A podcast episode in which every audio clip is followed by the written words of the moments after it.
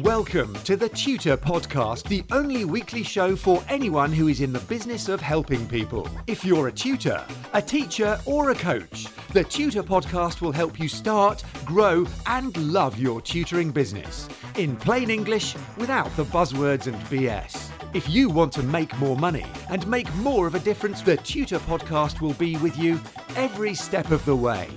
Hi, it's Neil here with episode 197 of the Tutor Podcast. It's the last in a three episode mini series looking at keeping basic records for your business. Remember, this is all part of sharing with you what I know, what I've figured out about how to start, grow, and love your tutoring business. So, the previous two shows, we've had a look at keeping records of your purchases and your sales. These are sort of the the hands-on stuff of the business, if you like. They're, they're pretty straightforward because you have physical bits of paper flying backwards and forwards. So today, I think it's a great idea to look at the other stuff, the the not so obvious things that really affect your profitability and, in turn, your tax liability. So let's dive straight in after the usual disclaimer that this is not financial advice. And since your circumstances will vary and be different than mine, I accept no liability if you act on this information without consulting your accountant or similarly qualified person. Don't sue me. So here we go. Let's get that out of the way. Most of this uh, advice or information pertains to sole traders and partnerships, and to a point, limited companies. Uh, partnerships tend to run a lot like a collective of sole traders, but there are slightly different rules governing cars for partnerships. So if you're in a partnership, your accountant will be able to talk you through this. So the first thing that a lot of people miss out on is mileage. There's a scheme called scale charges from the government which allows you to claim back an amount per mile for using your own car, your motorbike, or even your push bike for business use. If you're using your own car, say you're going to and from in home lessons or you're popping up to the wholesaler to pick up some goods for your business, that's business use. Write it down every day on a simple sheet and remember to claim at the end of the month or the end of the year because it reduces your taxable profit. So, for the first 10,000 miles you do in, in your tax year, you can claim 45p a mile for every mile you do for, for business purposes. After that, the rate drops to 25p a mile if you're over your 10,000 mile limit. It's really simple keeping score of this, just an A4 sheet for every month. Jot your, the days that you were travelling, where you went, why you went there, and the business miles you did.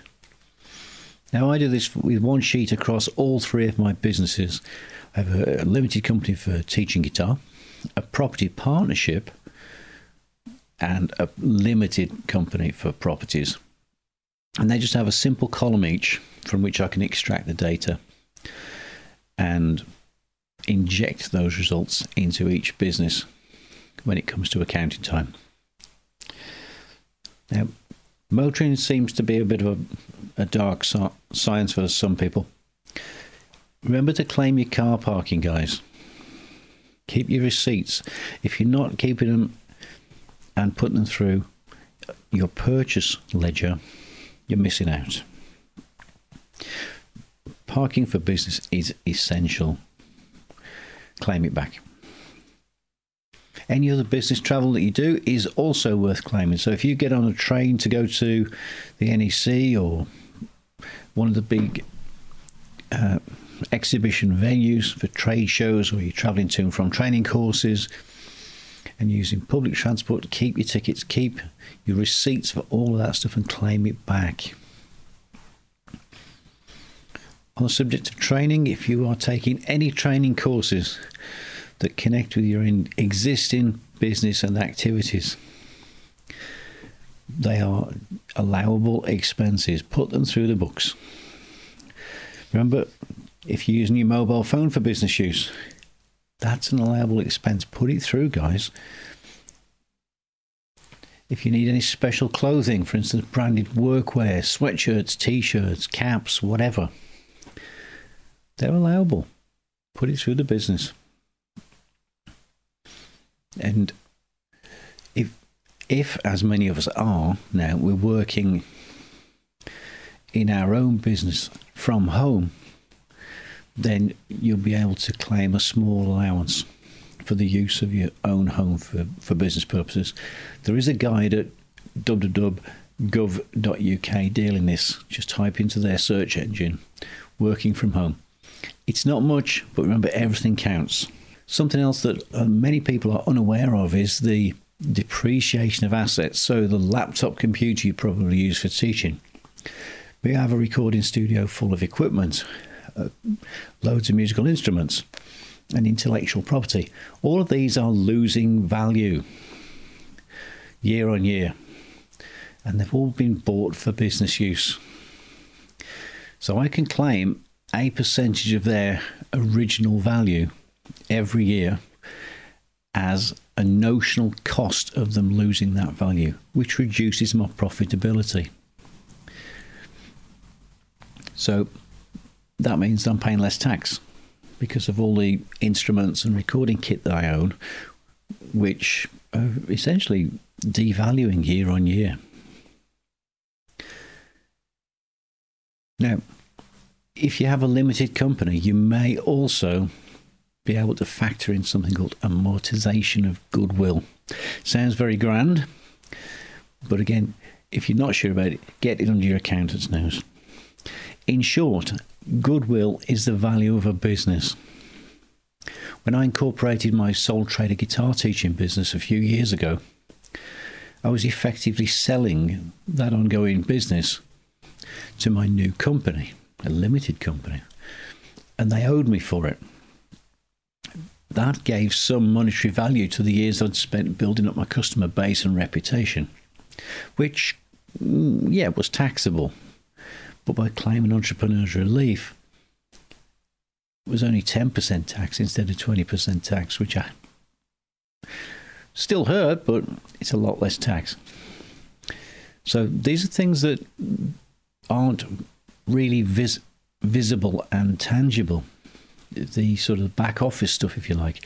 This is where your accountant should be doing some work for you. If they're not asking you whether you're going to claim these things, you should be asking them to claim it for you. I know a lot of accountants who are very good, and I know a few little buggers as well. They just want to pump your numbers in, not do a tap of work, and take your fee. Make them work, ask them about these things.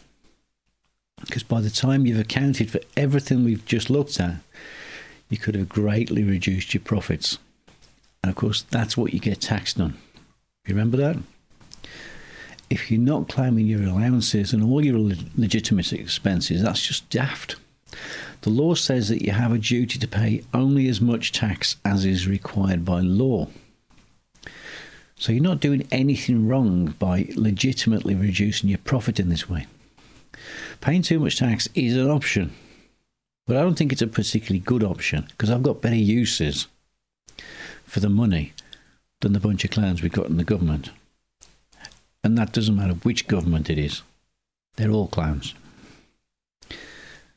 So before I start ranting and foaming at the mouth about government, I'm going to wrap up that little 10 cents worth on keeping basic records and the little three part mini series. Let me know what caught your ear if it's been helpful to you and if you're using any of these ideas in your business. I'm always pleased to hear from you because I'm here to learn as well as to share what I know. Send your stuff in to info at neilcowmeadow.com and catch me on Twitter where I am at Tutor Podcast. So join me in the next episode of the Tutor Podcast. And until then, have a fabulous day. Get in touch with the Tutor Podcast via email or social media, and the Tutor Podcast team will be listening. Subscribe on iTunes, and you'll automatically get the latest episode directly sent to your device. And remember to share, rate, and review TTP so that we can help other people to start, grow, and love their tutoring businesses.